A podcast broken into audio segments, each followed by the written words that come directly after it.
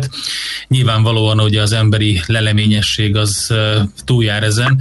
Rámentem a New, Yorki, New York City Craigslistre, és találtam olyan hirdetést, ahol virágnyelven, de egyértelműen erről van szó. Úgyhogy hát azért az még dívik. Mm-hmm. Én nem véletlen, hogy, hogy ez ugye népszerű, és mondhatjuk hogy örökérvényű kategória, bármilyen üzletről is van szó, erre mindig is lesz igény hogyha ez így megjelenik, az oldalon megtalálják általában az emberek, a, ahogy te is említetted, a leleményességükkel azt, hogy hogyan is Géza, neked ebből mi a legfontosabb tanulság a Craigslist történetéből, mert azért biztos tartogat jó párra. Hát ha csak egyet kellene mondanom, akkor azt mondanám, hogy az ember nem feszül rá valamibe, általában az abból lesznek a legnagyobb dolgok. Valóban. Oké, okay, nagyon szépen köszönjük, szép napot, jó munkát! Köszönöm, sziasztok, ciao. Szia, szia, ciao. Falocsai Gézával, a Jófogás és a Használt Autó.hu ügyvezető igazgatójával beszélgettünk az elmúlt néhány percben. Na, megtaláltad-e? E-Business. A millás reggeli elkereskedelmi rovata hangzott el. E-Business. Üzletei online. Nos, akkor ismét jönnek a rövid hírek, utána nézzük az üzeneteiteket, közlekedés is jött az előbb egy-kettő, azokat is majd összefoglaljuk, úgyhogy várunk vissza nagy szeretettel mindenkit 8 eh, óra után ide a Millás reggelibe. Műsorunkban termék megjelenítést hallhattak. A kultúra, befektetés önmagunkba. A hozam előrevívő gondolatok. Könyv, film, színház, kiállítás, műtár, zene. Kultmogul. A millás reggeli műfajokon és zsánereken átívelő kulturális hozamgeneráló rovata minden kedden 9 óra 30 után. Ha a bankszámlád mellett a lelked és szürke állományod is építeni szeretnéd. Fektes be magadba, kulturálódj!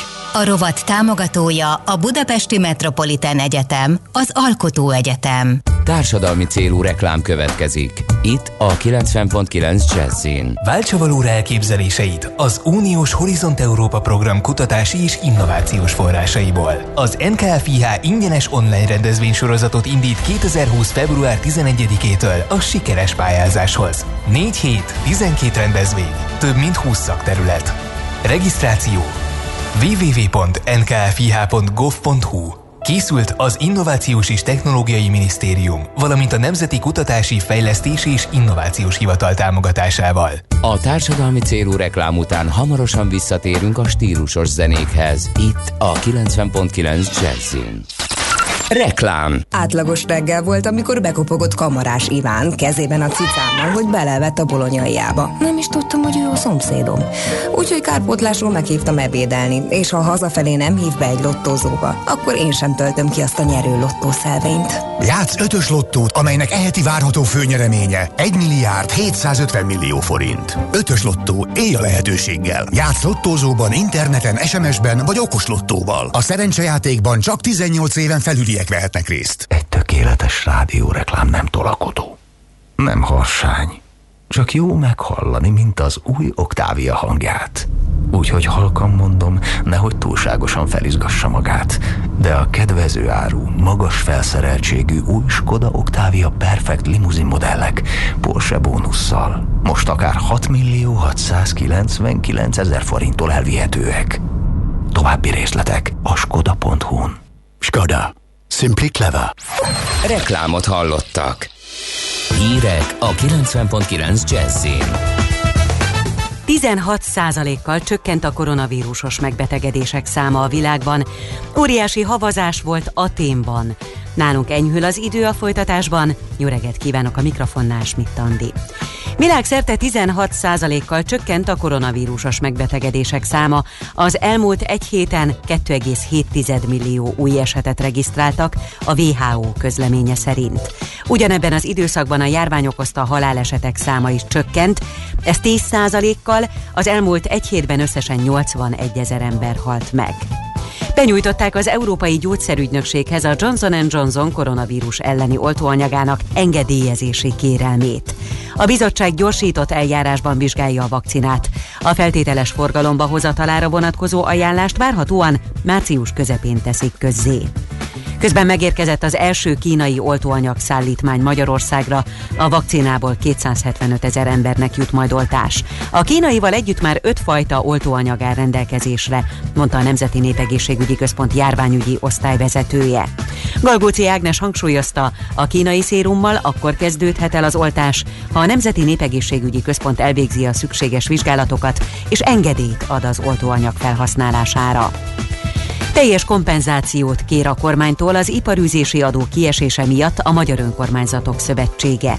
Gémesi György, a szervezet elnöke úgy fogalmazott, a kabinetnek vissza kell adnia azt a pénzt, amivel a helyhatóságok eddig gazdálkodtak, hogy a települések lakói biztonságban tudják a mindennapjaikat élni. Karácsony Gergely főpolgármester közölte, hogy a következő napokban az iparűzési adó elvonásának kompenzációjáról, illetve az oltási programról is egyeztetnek a kormányzattal. Az újraindítási gyors kölcsön kiterjesztését kéri a Magyar Fürdőszövetség az önkormányzati és állami tulajdonú fürdőkre is. Közben egy 14 pontos újraindítási akciótervet is kidolgoztak a munkahelyek védelme érdekében, közölte a szövetség elnöke.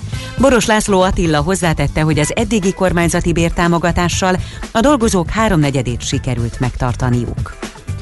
Parlamenti bizalmi szavazásra készül az új kormány Olaszországban. A miniszterelnök ma a felsőházban, holnap pedig az alsóházban kér bizalmat. Mario Draghi vázolja programjának fő pontjait, amelyek között szerepel a koronavírus járvány visszaszorítása a vakcinázás felgyorsításával, a gazdaság helyreállítása az Európai Uniós források felhasználásával, a szolidaritás erősítése és a fiatalok felkarolása. Óriási havazás volt Aténban és környékén. A görög fővárosban 30 cm-es hó esett. Leállt a tömegközlekedés, a kidőlt fák és leszakadt vezetékek több kerületben is áramszünetet okoztak. Ezért a koronavírus elleni oltási kampányt is fel kellett függeszteni. Leálltak a kompok a főváros és a görög szigetek között, a regionális repülőterek sem működnek. Sokan elakadtak az autópályákon. Görögország központi részén csak nem 90 éve nem volt ilyen nagy havazás. Nálunk ma többnyire erősen felhős idő várható, és csak kevés helyen süthet ki rövid időre a nap. Többfelé lehet eső, északkeleten helyenként ónos eső, északon havazás is várható. A szél megerősödik, délután 4 és 10 fok közé melegszik a levegő. A folytatásban pedig egyre enyhébb és naposabb időszak következik. Köszönöm figyelmüket, a hírszerkesztőt Schmidt-Tandit hallották. Budapest legfrissebb közlekedési hírei a 90.9 Jazzin a City Taxi Dispécsejétől. Köszöntöm a kedves hallgatókat! A most útnak indulók már javában a reggeli csúcsforgalomban autózhatnak. A csomópontoknál rakpartokon, körutakon torlódnak az autók. Baleset is történt a Tököli úton a Szabó József utcánál. Útszűkület okoz lassulást a Városmajor utcában a Krisztina körúthoz közeledve építkezés miatt.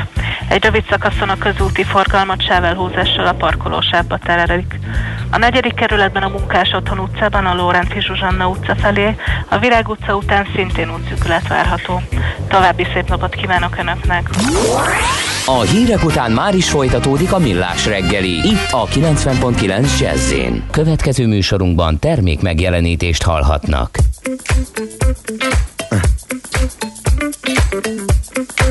Need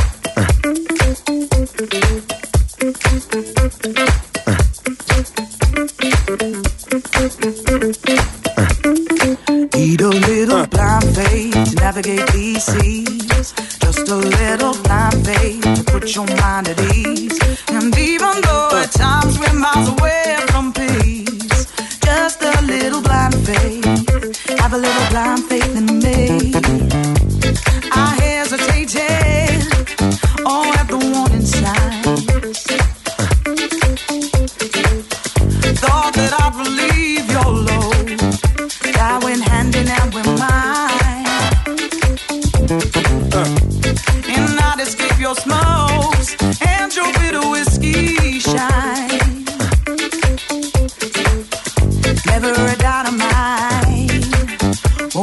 doubt on my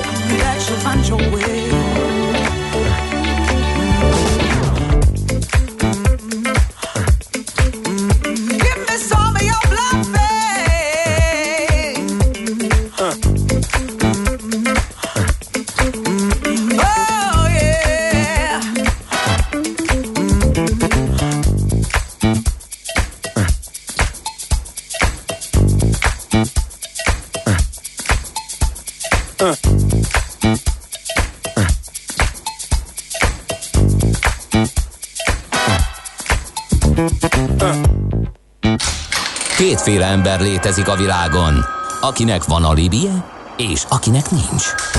Az elsőnek ajánlott minket hallgatni, a másodiknak kötelező. Te melyik vagy? Millás reggeli, a 90.9 Jazzy Rádió gazdasági mapetsója. Ez nem animi, ez tény. Ez továbbra is a Millás reggeli. Jó reggelt kívánunk ismételten a mai két műsorvezető Kántor Endre.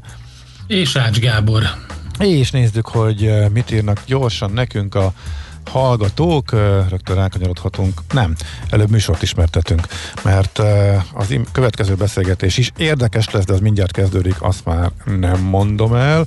Ellenben az utolsó órára fölhívnám a figyelmet. Egyrészt, mert a Superzöldben Orbán Zoltán lesz a vendégünk, a Magyar Madártan Egyesület szóvivője.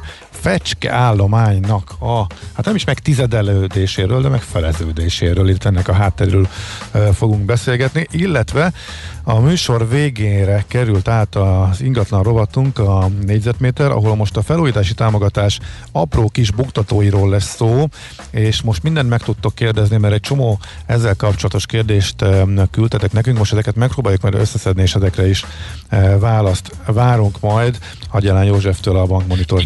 Voltak ilyen kérdések tulajdoni részekre vonatkozóan, vagy hogy ki van bejelentve az ingatlanba, vagy hogy életszerűen ott lakni egy éve tulajdonképpen mit jelent, tehát ezek nagyon fontos kérdések, úgyhogy megpróbálunk minden ilyenre válaszolni. Igen, ez nagyon fontos, hogy ez az, ami mindenkinek jár, akinek gyereke van, és nagyon sokaknak segíthet, és egy csomó kérdés, részletkérdés fölmerül ezzel kapcsolatosan, tehát ha ilyen van nektek, akkor azt is szeretettel várjuk. Ez tehát a műsornak az utolsó része, majd nagyjából 3-4-10 magasságában fog sorra kerülni, addig is küldhettek kérdéseket ezzel kapcsolatosan is. De most akkor a közlekedés. Budapest legfrissebb közlekedési hírei, itt a 90.9 jazz D-kartás, aki ma nem Göd és Zugló között közlekedik, hanem Dunajváros felé vette az irányt, már meg is járta, és megírta nekünk, hogy másfél óra alatt abszolválható a göd dunajváros reláció. A forgalom csak az m 0 erős, de sem baleset, sem más nem zavarta utam. Ellenben van balesetről is információnk Tököli és Szabó József utca keresztevődésében befelé látott balesetet a hallgató, busz és valami a rendőrök helyszínelnek. Kaptuk az információt. Nálad van-e valami? Én ugyanezt láttam a BKK közlekedési infón a Tököli út Szabó József utcás balesetet, úgyhogy Aha. valószínűleg ott a mindkét irányban nehéz közlekedni. Oké, okay, máshol nem, más helyszínről nem kaptunk információt nehéz, nehéz közlekedési helyzetről sem, úgyhogy lépünk gyorsan tovább. És a vonalban itt van velünk Plesinger Gyula, az MKB Bank Private Banking igazgatója. Jó reggelt, szia! Jó reggelt, sziasztok! Üdvözlöm a hallgatókat! Beszélgettünk már néhányszor erről a GameStop uh, storyról, uh, meg a bit- Ó, bitcoin! Hát Bandi, képzeld, de most még lemaradtunk róla. Addig figyeltük tegnap, hogy most meg megint 50 ezer lett az adás alatt, és pont nem vettük észre. Tegnap itt sasoltam egész végig, hogy majd bejelenthessük. Erre itt sopánkodtam reggel, hogy hát ez nem történt meg, meg korrigált. Erre most éppen megint fölment, és 50 ezer fölött vagyunk. Jó apropó, ez is, ez is a beszélgetéshez. Amivel azt vizsgáljuk elsősorban, hogy mert eléggé nagy vita tört ki a pénzügyi világon arról, hogy akkor a kisbefektetők most akkor végül nagy, tehát fognak ezen buknie, meg kell-e őket védeni szabályzatilag, oda kell-e, vagy hogyan lehet odaengedni őket egyáltalán az ilyen veszélyes, kockávatos eszközök közé. Na mit gondolsz te erről, Gyula? Hát én bevallom férfiasan, hogy én az abszolút konzervatív megközelítés híve vagyok ebben a kérdéskörben. Én azért eléggé elképedve követtem a híreket az elmúlt pár hét során. Én azt gondolom, hogy olyan irányba indult el ez a történet, illetve hogy olyan olyan módon kezdtek szerepet vállalni a kisbefektetők a tőzsdéken, ami szerintem nem előremutató. Tehát első körben, és szerintem érdemes ezt a kérdést egy picit kivontani, még hogyha az első hallásra száraznak is tűnik, szerintem mindenképpen egy szabályozói kérdésé kell, hogy avanzsálódjon ez fölvezetve az, hogy vajon tényleg alkalmasak-e a kisbefektetők, tömegesen teszem hozzá. Tehát én ismerek jó pár olyan nem pénzügyi területen dolgozó embert, aki kiválóan kereskedik, és jól érti a csínyát, binyát ennek a tevékenységnek, de azt gondolom, hogy, hogy tömegesen egész egyszerűen nem lenne szabad, akár már szabályozói szinten sem közvetlenül tőzsdére engedni ezeket a befektetőket. Hát miért nem? Hát oda mennek, rájönnek, hogy nem működik, buknak egy kicsit, aztán távoznak. Hát egyrészt ne bukjanak, különösen úgy, úgy ne bukjanak, hogy nem is biztos, hogy pontosan tudják, hogy hogy mihez nyúltak. De hogy egy másodpercre visszatérhetek... De ezt a... nem, nem bízhatjuk rá az egyénre, az egyén felelőssége, illetve nem lehet azt szabályozni, mint ami mondjuk Európában működik, hogy hány kérdésen kell átvergődnöm magam nekem, hogyha egy új céghez elmegyek, hogy fölmérik a MIFID-del, hogy hát én igenis tisztában vagyok a kockázatokkal, ha ezeken végigmegyek, és mindenre aláírok, és azt jelenti, hogy fölfogtam, akkor, akkor miért ne?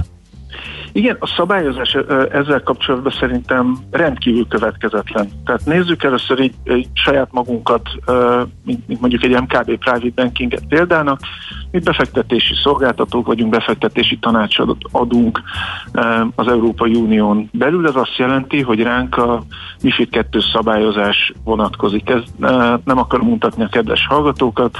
Nagyon röviden, ez egy rendkívül részletes, rendkívül szigorú eljárásrend arra vonatkozóan, hogy milyen adminisztratív feladataink vannak, milyen tájékoztatási kötelezettségeink vannak az ügyfelek felé, hogyha befektetési tanácsot adunk. Tehát, hogyha rajtunk, vagy bármelyik másik befektetési tanácsadón keresztül lép a tőzsdére egy kis befektető, akkor biztos, hogy egyfajta ilyen prudenciális szűrőn keresztül kell mennie.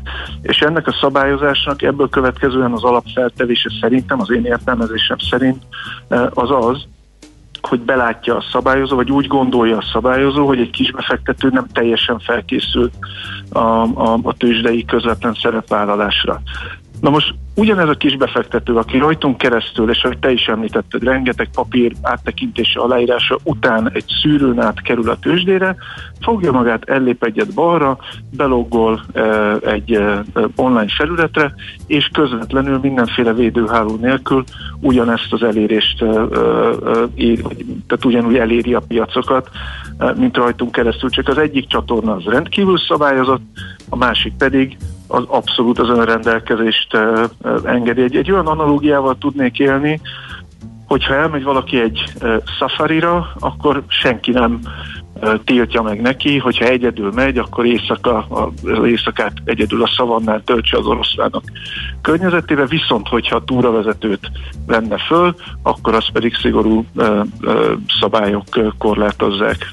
Uh-huh. Igen, de hát ott az egy veszélyes hely, ahol jön az oroszlán, és mondjuk életveszélyben van. Itt meg elvileg pont ugyanannyi esélye lenne a nyereségre, meg a, a, a bukásra, mert vagy erre mennek a piacok, vagy arra mennek a piacok. Hát igen, én azért azt gondolom, hogy tehát az, az anyagi biztonság, az, hogy, az, hogy megtakarítások ne égjenek el, ilyen módon ez továbbra is hivatkoznék, vagy bebújnék, ha így tetszik, ilyen szabályozói gondolkodás mögé, ez egyszerűen nem, nem lehet cél. Mert azért óvatosan mondom, de, de a, a, a befektetési tanácsadás, a kereskedés is egy szakma, még hogyha sokszor azért ellenmondásos is a megítélése. Számomra azért az is eléggé abszurd elképzelni, hogy nem tudom, mondjuk egy elnézést, kicsit ilyen, ilyen demagóg irányba vissza a beszélgetés, de hogyha mondjuk egy, egy, egy magánkórház teljesen ingyen megnyitja egy műtőjét, hogy akkor tessék bárki egy cikkével bejöhet és elvégezhet egy saját felelősségre egy, nem tudom, egy vakbél műtétet. Nyilván ott is az egy kalkulálható kockázat, de mégis azért szerintem a, pont a demagóg volt, miatt a példából érződik, hogy nem biztos, hogy rendjén van az, hogy, hogy olyan területen dolgoznak, vagy, vagy működnek emberek, ami azért valamiféle előképzettséget én azt gondolom, hogy feltételez. Uh-huh. Hát a másik oldalról meg azt lehet mondani, hogy hát mindenki azt csinál a pénzével, amit akar, van lehetősége és joga képezni magát. Azt is szokták, szokták mondani, hogy mindenkinek jogában áll hülyének lenni, és Emellett pedig ugye elég sok lehetőség van arra, hogy képezzék a kis befektetőket, illetve hogy felhívják a figyelmüket a, a kockázatokra. Tehát, hogy, hogy én azt nem értem igazából, hogyha valóban írásba adta, és tudomásra van arról, hogy ennek ez a kockázata, a kockázata, és még az európai szigorú rendszer, amit sokan annak ilyen packázásnak élnek meg, de valahol mégiscsak működni látszik, hogy akkor szerinted ez is kevés, illetve akkor hol húzzuk meg a határt, kiket engedünk oda? Hát azért általánosságban csak nem tilthatjuk ki a kis befektetőket a direkt tőzsdei elérésből, hát akkor az egész pi, tehát a piacok sem működnének és somlanának össze. Tehát, a, a, a, tehát mi lenne a jó megoldás?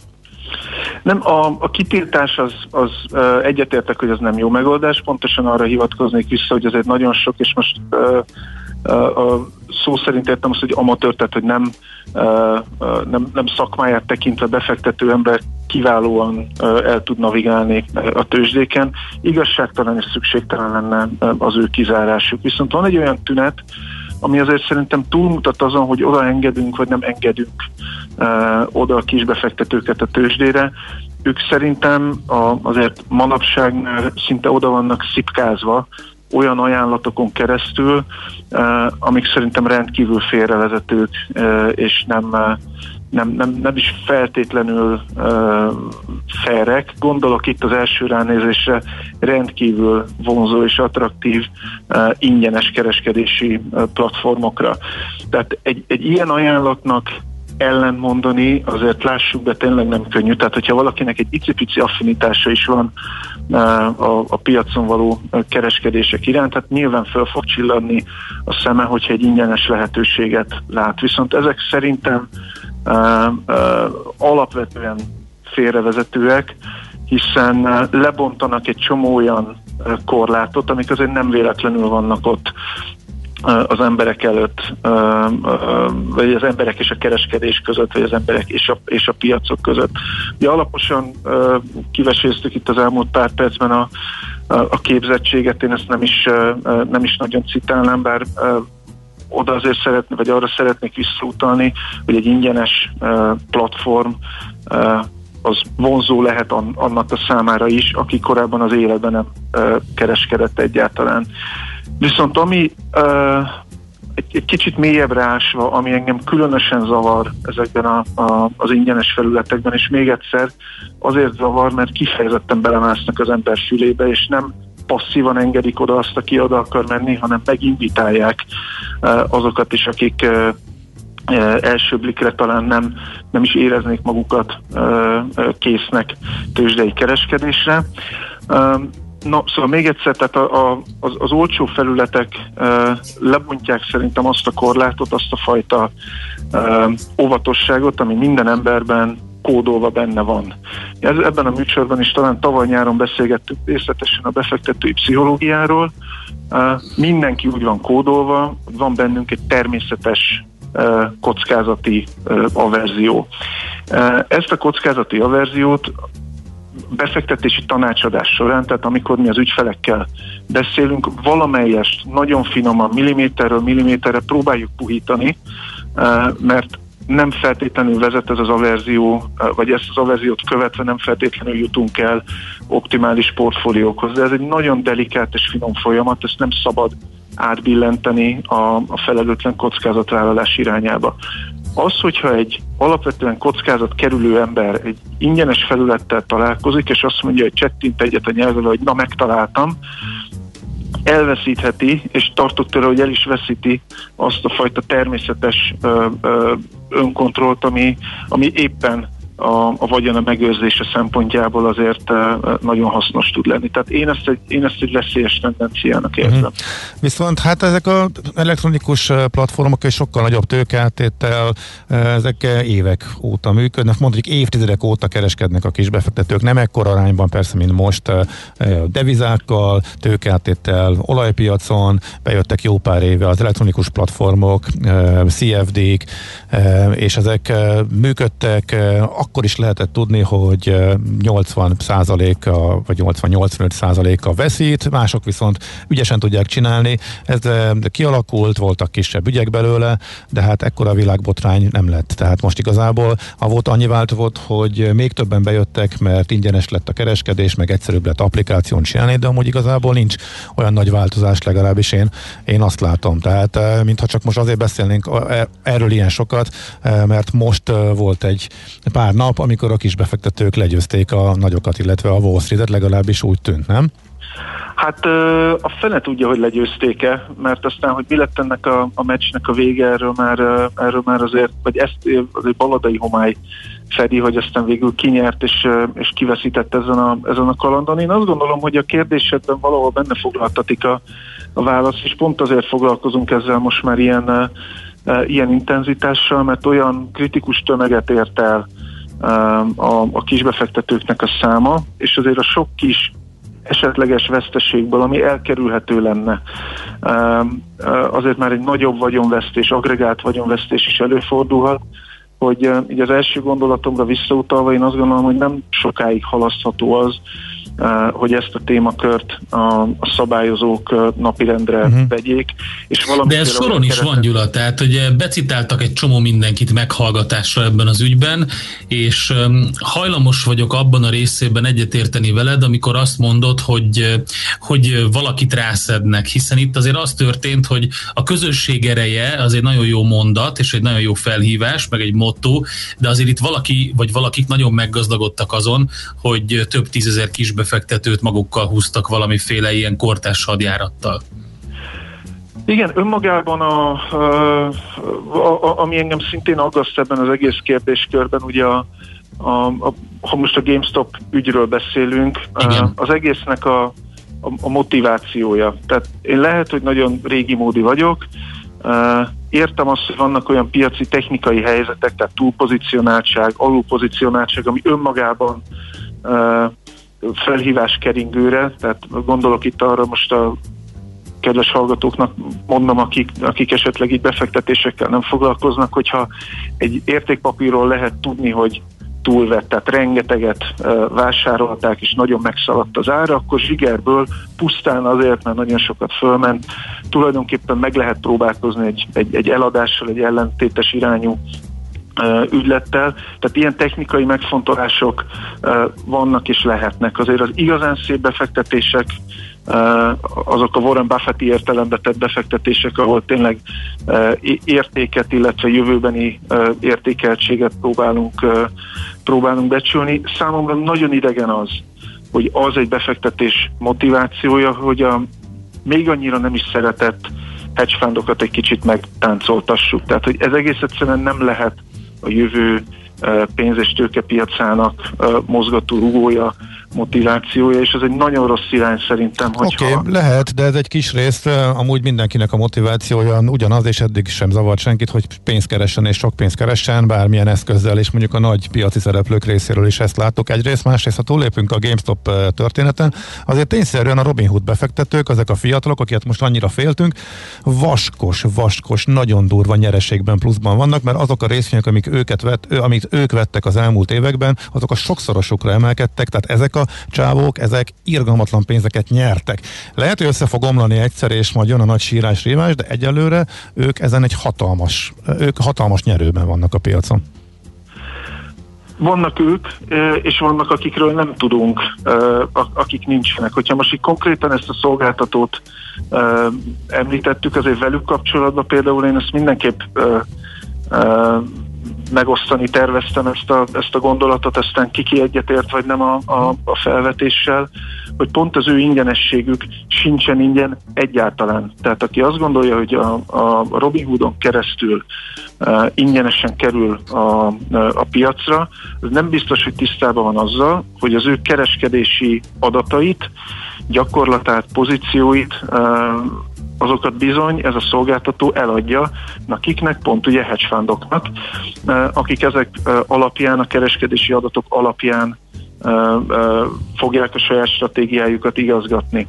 Tehát én elfogadom és belátom, hogy ezen természetesen lehet nyerni is, de mindez történik olyan áron, hogy közben szükségtelen módon exponálva van egy kis befektető a nagy piacon. Tehát az én megélésem ebből az, hogy hála Istennek nyertek, és akkor én, én inkább azt gondolom, hogy szerencséjük volt, semmint az, hogy egy, egy remek rendszert okosan használtak. Uh-huh.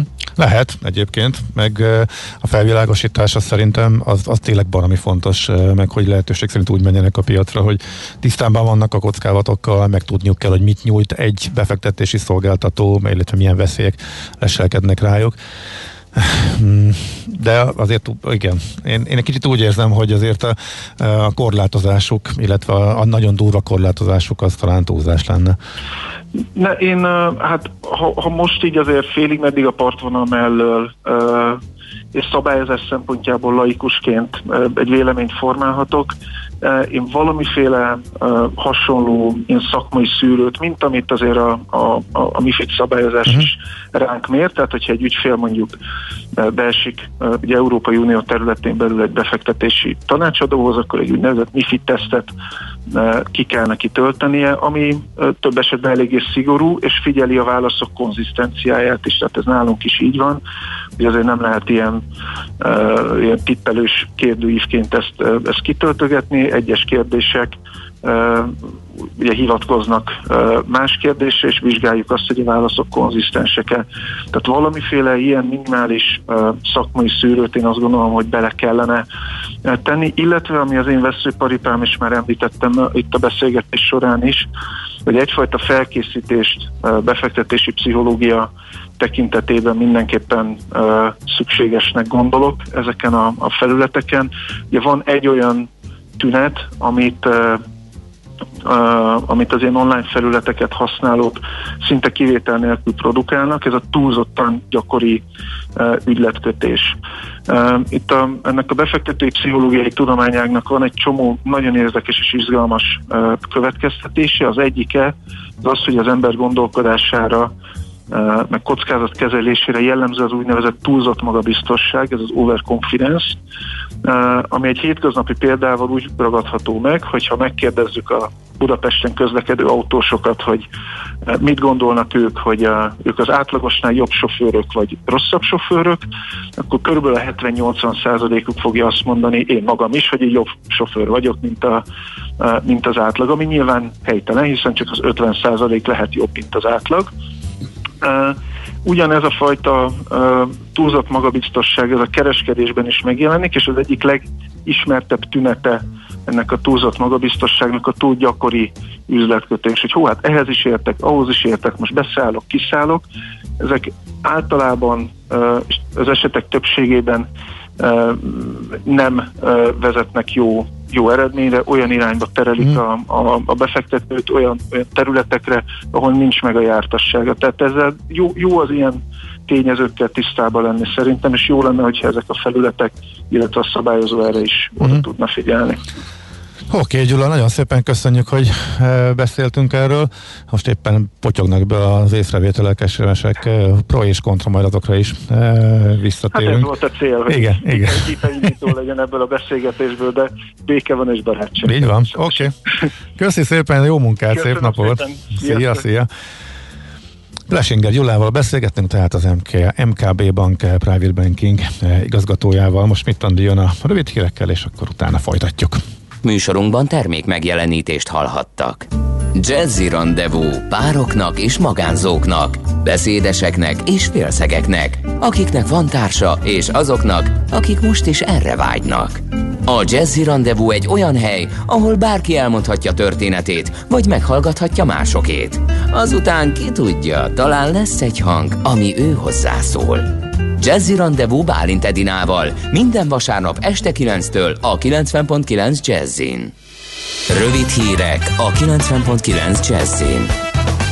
12 új szálloda nyílt tavaly Magyarországon a szakmai szövetség összegzése szerint, ezek többsége Budapesten írja a világgazdaság. Hét új szálloda a fővárosban kezdte meg működését, még egy-egy épült Mátrafüreden, Kőszegen, Zalaegerszegen, Egerben és Szentendrén. 60 ezer uniós fiatal kap ingyenes vonatjegyet Brüsszeltől. Köztük azok is, akik tavaly a járvány miatt nem tudtak élni a lehetőséggel. Jelentette be Maria Gabriel, a fiatalokért is felelős uniós biztos. Öt díjjal jutalmazta a Nemzetközi Filmfesztivál zsűrije Párizsban a HAP című magyar romantikus vígjátékot. A londoni Love Story Fesztiválon pedig a legjobb filmdíját kapta meg Lakos Nóra első mozifilmje. A HAP főszereplője Kerekes Vica. Ismét kitört az Etna, a szicíliai vulkán hatalmas láva folyammal és nagy robajjal lépett újra működésbe. Károkról vagy sérülésről egyelőre nincs hír, de a közeli Katania repülőterét le kellett zárni. Európa legmagasabb 3350 méteres aktív vulkánja legutóbb egy hónapja tört ki. Ma van hamvazó szerda, megkezdődött a húsvéti előkészületi időszak a nagybőjt. A keresztények 40 napos bűnbánatot tartanak, és hitük elmélyítésével készülnek a legnagyobb ünnepükre, Jézus Krisztus halálára és feltámadására. Erdő Péter bíboros prímás Esztergomi budapesti érsek délután 5 órakor az Esztergomi bazilikában mutat be Szent Misét. Többnyire felhős időnk lesz, és csak kevés helyen süt ki a nap, több felé lehet eső, északkeleten helyenként ónos eső, északon pedig havazás is várható. A szél megerősödik, 4 és 10 fok közé melegszik a levegő. Köszönöm figyelmüket a hírszerkesztőt, Schmidt-Tandit hallották. Budapest legfrissebb közlekedési hírei, itt a 90.9 jazz a fővárosban baleset nehezíti a közlekedést, a Tököli úton befelé a Szabó József utcánál sávlezárásra, torlódásra kell készülni. Lassú az előrejutása a Budai alsó rakparton a Margit hídnál déli irányban, a Petőfi hídtól északra, a Pesti alsó rakparton a Lánchíd felé mindkét irányból, a Budakeszi úton és a Hűvösvölgyi úton szakaszonként befelé, illetve a Rákóczi hídon Budára. Akadozik a haladás a nyugati téri felüljáron befelé, majd tovább a Bajcsi Zsilinszki úton, a Kiskörúton az Asztória felé, a Nagykörúton és a Hungária körgyűrűn a nagyobb csomópontok közelében. Telítettek a sávok a Szél-Kálmán térre vezető utakon is. Az 56-os, az 59B és a 61-es villamos helyett jelenleg pótlóbusz közlekedik Hűvösvölgy és a Buda gyöngye között járműhiba miatt. A 70-es és a 78-as trolibusz jelenleg módosított útvonalon közlekedik, nem érinti a Kossuth Lajos tér és a Bátori utca Bajcsi Zsilinszki út megállót szintén járműhiba miatt. A 20. kerületben a határúton az Üllői út felé a Török Flóris utcába jobbra kanyarodó sávot lezárták egy rövidebb szakaszon, mert vízvezetéket javítanak. Siling Zsolt, BKK Info. A hírek után már is folytatódik a millás reggeli. Itt a 90.9 jazz Következő műsorunkban termék megjelenítést hallhatnak. Aranyköpés a millás reggeliben. Mindenre van egy idézetünk. Ez megspórolja az eredeti gondolatokat. De nem mind arany, ami fényli. Lehet kedvező körülmények közt gyémánt is. Na, mit mondott Peter Dipál? 1925-ben ezen a napon született Peter Pál, és hát ugye rengetegen emlékszünk rá újságokból, tévéműsorokból, főleg a Tücsök és Bogár vicces kis szedeteiből, amikor megtalálta a sajtóban a, a jópofa dolgokat, elütéseket, vicceket. Azt mondta, nincs olyan illúzióm, hogy a megváltoztatás eszköze lehet a sajtó. De azért, azt azért hosszú távfutó tolpörgetőként is hiszem, hogy a megmutatás és ráeszméltetés eszköze lehet. Úgyhogy valami hatalma csak van a sajtónak Peter Dipál szerint is. Aranyköpés hangzott el a millás reggeliben. Ne feledd, tanulni ezüst, megjegyezni arany. Egy jó ötlet, már fél siker. Az innováció, kreativitás hajtja a GDP-t, növeli a versenyképességet, munkahelyeket teremt. Kigondolni nehéz, eltulajdonítani azonban könnyű. A nemzeti tudásbázist és a kulturális vagyont hatékonyan kell védeni. A szellemi tulajdon kincset ér. Gondolkodom, tehát vagyon. A rovat támogatója az idén 125 éves Szellemi Tulajdon Nemzeti Hivatala. Hát a legfontosabb kérdést fogjuk megvizsgálni szerintem egy induló vállalkozásnál, vagy startupnál. Kovács Zsolt van itt velünk a vonalban, a Startup Campus vezetője. Jó reggelt kívánunk, szervusz! Haló! Jó reggelt! Lenne itt a vonalban. Még, még kísérletező. Na, itt van, itt van, itt van, itt van. Hello, szervusz, jó reggelt! Vagy mégse. A legfontosabb kérdés pedig az, hogy... Mondd el a legfontosabb az... kérdés, én megpróbálom akkor gyorsan az újra. Jó, én, jó? én felvázolom, ugye rengeteg olyan induló vállalkozással, startupperrel találkoztam így az, az évek során, lehet, hogy követtem a munkájukat, vagy például akikkel külföldön voltam nagyobb kiállításoknál, akikkel beszélgetve felmerült ez, és, és mindenkiben ugye az ötlet ereje az, ami, ami az első dolog. Tehát ugye ellentétes egy picit ez a motiváció a szellemi tulajdonnal a, a, egy vállalkozás indulásánál, mert ugye mindenki azt várja a startup kultúrában, hogy oszd meg ezt az ötletet, mondd el, hogy mit csinálsz, de ha a másik oldalt nézzük, akkor ez viszont rontja magát az újdonság erejét, ez az egész lelkesedés, és már lehet tudni például egy pitchnél, hogy az, aki bejön, annak mi az ötlete. Tehát már eleve úgy jön be előadni a sztorit, hogy már akik ott ülnek befektetők, vagy leendő partnerek, tudják már, hogy mi az ötlet. Szóval, hogy egyébként létfontosságú dolog, hogy van-e oltalma egy startupnak, hiszen ugye a befektetők is ezt keresik, mert van az a híres mondás, amit majd mindjárt idézünk az ötlettel kapcsolatban, de ettől függetlenül az a szíve, lelke az egész dolognak. Úgyhogy az oltalom egy nagyon-nagyon fontos dolog. Na és itt van remélhetőleg Kovács Zsolt. Jó reggelt! Jó reggelt kívánok! Szervusztok! Köszöntöm a hallgatókat. Na, pont akartam idézni az egyik leghíresebb mondást, ami természetesen a kockázati tőke oldaláról érkezett, és lehet ezzel egy kicsit vitatkozni pont így az oltalom ö, ö, ügyében. Ugye ö, azt mondják a nagy ö, kockatőkések, hogy hát az ötlet az olyan, mint a, mint a flatulencia, mindenkinek van, de senki nem kíváncsi a másikéra. Igen. És ö, lehet, hogy keresi, hogy a másiknak van-e rajta védettsége, mert akkor nehezebben tudja elindítani a sajátját. Bandi, mondd, hát, mondd el újra, újra, újra a kérdés, mert nem tudjuk, hogy Zsolt mikor kapcsolódott be. Igen, igen pont azt hogy, igen. hogy uh, ugye egy ellentétes egy kicsit ez a dolog, amikor arra kérnek minden uh, új vállalkozás, startupot, hogy na, akkor beszéljen az ötletéről, mondja el, miközben ugye például egy pitchnél, ahogy említettem, hogyha bemegy a, a tőkések, közé, befektetők, lendő partnerek közé, akkor ők már tudják, hogy mi az az ötlet, és egy kicsit ezt az újdonság erejét elveszi. Igen, szerintem ez egy nagyon akár ellentétnek is nevezhetnénk, hogy a, a startup vállalkozói e, e, jó tanácsok, ugye az mindig az, hogy ne tartsd magadba az ötletet, mondd el minél több mindenkinek, e, szerez visszajelzést, és a másik oldalt pedig ott van a e, szellemi tulajdon, az IP, az intellectual, ugye, ugye property az az IP, csak a magyar nyelvben is ezt a rövidítést használjuk sokszor, hogy a másik oldalt meg ugye újdonság rontó lehet, hogyha te nagy nyilvánosság előtt, vagy, vagy ugye akár hivatalos oldalon, vagy közösségi oldalon a, azt a fejlesztés részleteiben bemutatod, amin éppen dolgozol. Tehát ezért szerintem nagyon fontos, hogy, hogy mielőtt foglalkozva legyen a, a magával a szellemi tulajdonnal, és kapjanak az alapítók egy olyan alaptudást, eszközkészletet, amivel nagyon fura dolgot fogok mondani, a marketing stratégia mellett, az üzleti terv mellett egy IP stratégiát is fel tudnak építeni, és tisztában vannak azzal, hogy hogy nem veszélyeztetik az általuk kialakított újítást, szellemi tulajdont, vagy akár márkát. Igen, itt a hallgatóknak mondom, hogy aki esetleg nem jól uh, hallja, hogy IP, tehát P- Péter um, a, a szó összetétel nem T, mint az IT-ben.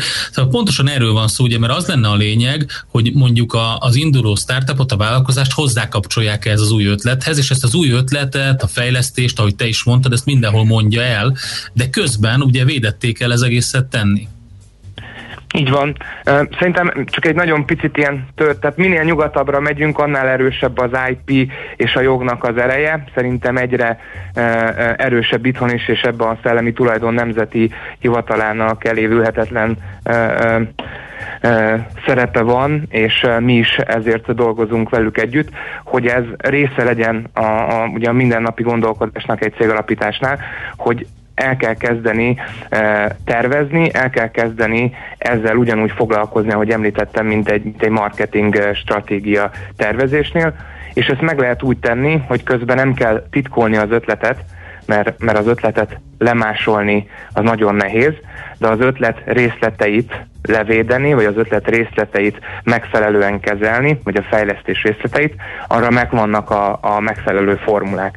Csak ha magunkról beszélek, nem vagyunk startup, ugye egy üzleti inkubátor vagyunk, de mi is az első lépésként ugye létrehoztunk egy márkát, a Startup campus és ennek a logóját azonnal be is küldtük védjegy oltalom alá, amire meg is kaptuk, tehát ugye a logót levédettük, és ezt követően a szószerkezetet is beküldtük, csak ez egy érdekes történet, hogy milyen apróságokat is le lehet védetni, és magát a Startup Campus nem tudtuk levédetni, az elején, mert nagyon általános szó összetétel volt, de három év után már annyi uh, hír, annyi tevékenység kapcsolódott ehhez a márkanévhez, hogy a nevet is le tudtuk védetni.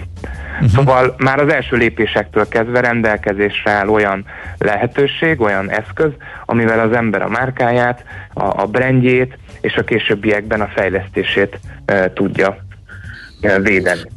Ez egyébként, ez egyébként egy befektetés, és nem csak befektetés, hanem be lehet a cégbe vinni, mint, mint tőkét, ugye? Így van, így van, tehát úgynevezett aportálni lehet a, a szellemi tulajdont, akár a, a védjegyet, és ugye ez egy ez, ez szellemi értékment, ez egy, ez egy tulajdon, és ez egy, ennek értéke lesz, tehát egy vagyon értéke lesz a, a cégen belül, és uh, ugye versenyelőnyt tud jelenteni a többi céggel szembe, aki azonos területen fejleszt, hogy hogyha védettséget élvez a mi találmányunk, mert egy ideig ugye akkor ez egy piackorlátozó eszköz tud lenni, és aki a szellemi tulajdon, az versenyelőnyt tud szerezni az adott területen. Hát akkor azt kell javasolni mindenkinek, aki most indulna, megvan az ötlet, a fejlesztés, a gondolat, hogy ezt minél előbb tisztázza ennek a jogi körülményeit, és utána induljon el útjára, nem? Így van, és ezért is ebben a fél évben kifejezetten startup vállalkozások, innovatív induló vállalkozások számára a Szellemi Tulajdon Nemzeti Hivatalával ki fogunk dolgozni egy, egy itinert, egy sablont, ami segíti ezt a, a stratégiai tervezést, és már a, a befektetések előtt, vagy a befektetések folyamata közben ezt el lehet készíteni, és tudatosan lehet tervezni. Ez jelenthet egyfajta felkészültséget is a, a befektetők felé, hogy ez a csapat, ez a cég e, jól tájékozott, felkészült és védi a szellemi vagyonát. E, emellett e, pedig maga a folyamat egy nagyon jó piacelemzés is, piacelemzés is, hiszen amikor az ember felméri, hogy kinek van hasonló uh, véde, védettsége bizonyos technológiákra, vagy arra a technológiára, amit én fejlesztek, akkor egyúttal felméri a versenytársait is, tehát ennek uh, több haszna és több megtérülése is lehet a cégnek, illetve a befektetőknek is, valamint a későbbiekben értékesítésnél, a cégértékesítésnél, illetve további befektetéseknél a szellemi tulajdon kérdése az egy kulcskérdés, és ezt nem lehet elégszer hangsúlyozni. És nem lehet elég korán kezdeni, hogy az kiderült. Oké. Okay. Nagyon szépen köszönjük, hogy beszélgettünk erről. Szép napot, jó munkát kívánunk. Minden jót nektek. Szervusztok. Köszönjük szépen, szervusz. Kovács Zsoltal a Startup Campus vezetőjével beszélgettünk az elmúlt néhány percben. A szellemi tulajdon kincset ér. Egy jó ötlet, már fél siker. Gondolkodom, tehát vagyon. A rovat támogatója az idén 125 éves Szellemi Tulajdon Nemzeti Hivatala.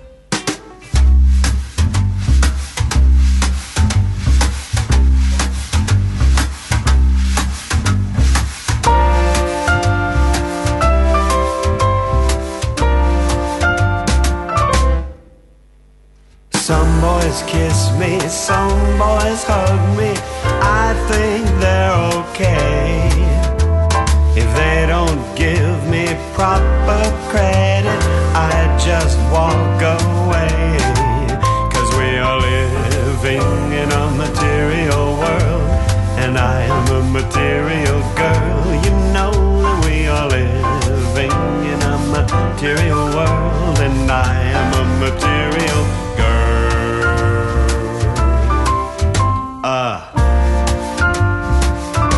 Material. Some boys try and some boys lie, but I don't let them play.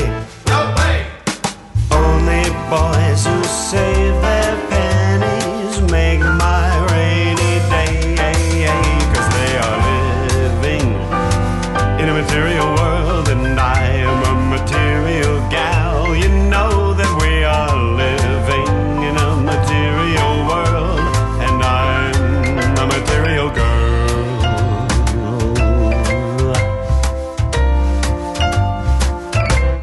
material, a material, a material, a material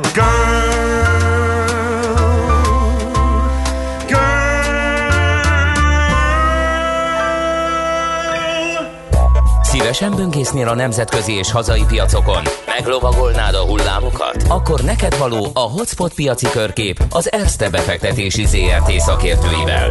Gyors jelentések, gazdasági mutatók, események. Nálunk mindent megtalálsz szakértőink tolmácsolásában.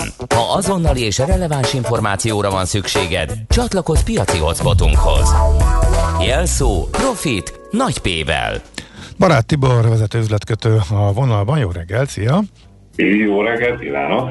Teszünk egy kis világ, világ körüli utazás Budapestről indulva, Európából, de át is csónakázunk a pocsolyán. Na, hát akkor Richter. Így, így van, így van, így van. Nézzük itt a Richternél kapcsolatban, hogy tegnap az Erste megemelte a célárat, mégpedig nem is ugye kevéssel, 7650 forintról 9805 forintra, aminek az oka, ugye ez két nagyobb dolognak köszönhető, az egyik, hogy amit már korábban ugye ismertünk, hogy az EBVI, ugye az amerikai partnere, a Breiler értékesítési csúcsát ugye 4 milliárd dollárra tette majd, hogy valamikor ugye ezt a szintet is elérheti. Ugye ezzel kapcsolatban annyi, hogy ez tavaly ugye 1,4 milliárd dollár volt, az idén 1,8-ra számítunk, és hát itt az Erste elemzésben ez még csak egy ilyen 3 milliárd dolláros csúcssal szerepel, de így is Ugye ez a termék a Richter árában az eddig 2900 forint helyett 4200 forintra tolódik föl. Nyilván ki lehet számolni, hogyha nem három lenne, a négy, akkor még egy harmaddal ugye magasabb lenne ez a, ez a belső értéke a, a, a Rájvárnak. Illetve a másik, hogy a nőgyógyászati portfólió megújításán is dolgozik a Richter, és itt ugye 2030-ra hát avval kalkulál az elemző, hogy 250 millió euróval növekedhet az értékesítés. Ehhez ugye nagy rész ugye hozzájárul a most nemrég megvásárolt ugye Evra tapasz, illetve a hamarosan piacra kerülő Relbolix nevű gyógyszer is, és hát ezzel az eddigi 85-86 milliárdos éves eredmény várakozással szemben most már ugye 100 milliárdos eredmény várakozás van, mind az idére, mint a, az idei, mint a jövő évre, és hát ugye ez ha hozzátéve, hogy ez még egy konzervatív eh, megközelítés, tehát már mint a, ugye a céláp emelés mértéke is konzervatív megközelítés, annak ellenére, hogy ugye ez a mostani árhoz képest még ez egy ilyen 10%-os eh, prémiumot eh, jelent a mostani árhoz képest, ez a 9800, tehát úgy tűnik, hogy a Richter vétel továbbra is jó uh-huh dolog lesz ugye ez Magyarországon. E, és akkor hát nézzünk e, tovább itt Európában, ahol hát lassan-lassan ugye véget ér a gyors jelentés szezon.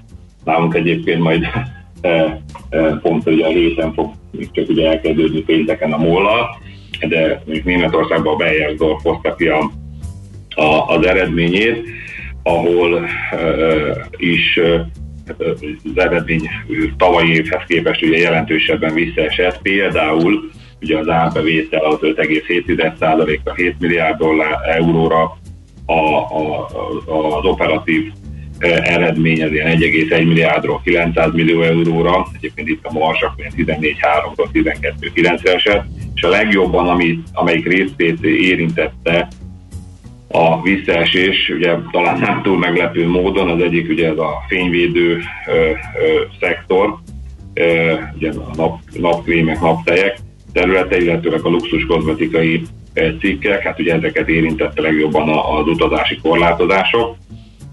Viszont ami, ami már ugye kezd jó lenni, hogy a téza ragasztó szalagrész, főleg a második fél évben az ipari megrendelések hatására e, már kisebb mértékben esett csak vissza, mint ugye korábban. Na hát, milyen jó, hogyha a cégcsoporton belül azért a kencék mellett, arckence mellett azért ragasztószalag is fölelhető, kicsit akkor stabilabb igen, lábakon igen, állunk, igen. igen. Tehát még hát esetleg, amit én tudtam volna javasolni, hogy esernyőket is gyártsanak, és akkor kettő közül valamelyik, vagy a napfényvédőszer, vagy az esernyő. igen, ez a klasszikus javaslat a tőzsdei diversifikációra, igen. Hogy, hogy egyébként 0,7 eurós osztalékot to- to- továbbra is fizetni, és hogy ami érdekes, hogy amit mondott magáról, hogy a jövőben, a következő évben plusz 300 millió euró befektetést hajt végre, tehát ugye évente körülbelül 60 milliót, ami elsősorban azoknak a márkáknak a például a az Eucerin vagy márkának a, a piaci elfogadottságát kívánja növelni, és ezáltal a piaci részesedést kíván meg növelni. Ezzel is egyébként ugye azt fogalmazta meg, hogy az új befektetésekkel együtt sem fog romlani a cégnek a jövedelmezősége, hát a, a, ez a plusz kiadás, ez az eredmény oldalból ki fog jönni, tehát ők abban kalkulálnak, hogy egy Covid utáni időszakban már a, az eredményesség nagyobb mértékben fog nőni, mint, a, mint a, a, az árbevétel. És akkor itt ugye egy érdekesség, hogy hát a, a mostani nagy ralik után, ami, ami ugye piacokon van, volt, van, hát ennél a papírnál viszont ugye az árfolyam e, itt a 90 eurós e, e, magasságban volt egy elég erős támasz, és e, hát jelenleg ugye elég durván visszahullott, tehát itt a gyors jelentés hatására visszahullott a papír ma 9%-ot 83,5 e, euróra, csak ugye érdekesség, hogy ott a márciusban volt az alja ilyen 78 körül, uh-huh. miközben azóta volt ilyen 100 fölött is, tehát azt gondolom, hogy egy közepesen merész, de inkább, tehát ez egy, ez egy, inkább ez egy konzervatív papír, ugye, és, és hát, hogy innen azért ebből a 9-10%-os esésből jó esélye fog visszaközelíteni a 90-hez, hát szerintem főleg a kilátások alapján, Aha. tehát ezt, ezt nyugodtan lehet majd megpróbálni egy aljat megfogni, és akkor onnan szerintem lesz ez lényegesen hmm. feljebb. Igen, igen, ez érdekesnek tűnik, hogy ennyire megütötték ilyen hírek kapcsán. Na jó, akkor csónakázunk el. Éppen mit csinál Warren Buffett Big Mac és sült krumpli és kóla ivás között? Így van. No hát ugye egy szerdán a tőzsdefelügyelet felé jelentette a legújabb portfólió átcsoportosítását, és akkor nézzük, hogy ő miben lát fantáziát, vagy miben nem lát már. Hát ugye amiben beszállt a, a Verizonba és a, a Chevronba, ugye egy 8,6 milliárd, illetve 4,1 milliárdos összeggel. Ugye azt kell róla egyébként tudni, hogy maga az a belső hedövé több mint 800 milliárd dolláros vagyon kezel, ennek körülbelül több mint a fele, a, a, ami ugye részvényportfólió, tehát ehhez képes kell ugye ezt viszonyítani, valamint, tehát ezek voltak az új beszállások, valamint növelte a részesedését az EBBI-be, ugye ő a pont ugye az előbb már említettem, hogy a Richter amerikai értékesítési partnere, tehát ez ugye visszacsatol arra, amit ugye az első bejegyzés, bekezdésben ugye említettem, növelheti a részesedését a Bristol Myers Squibb-ban, a Merckben, tehát ugye a gyógyszeri part ezt növeli, viszont csak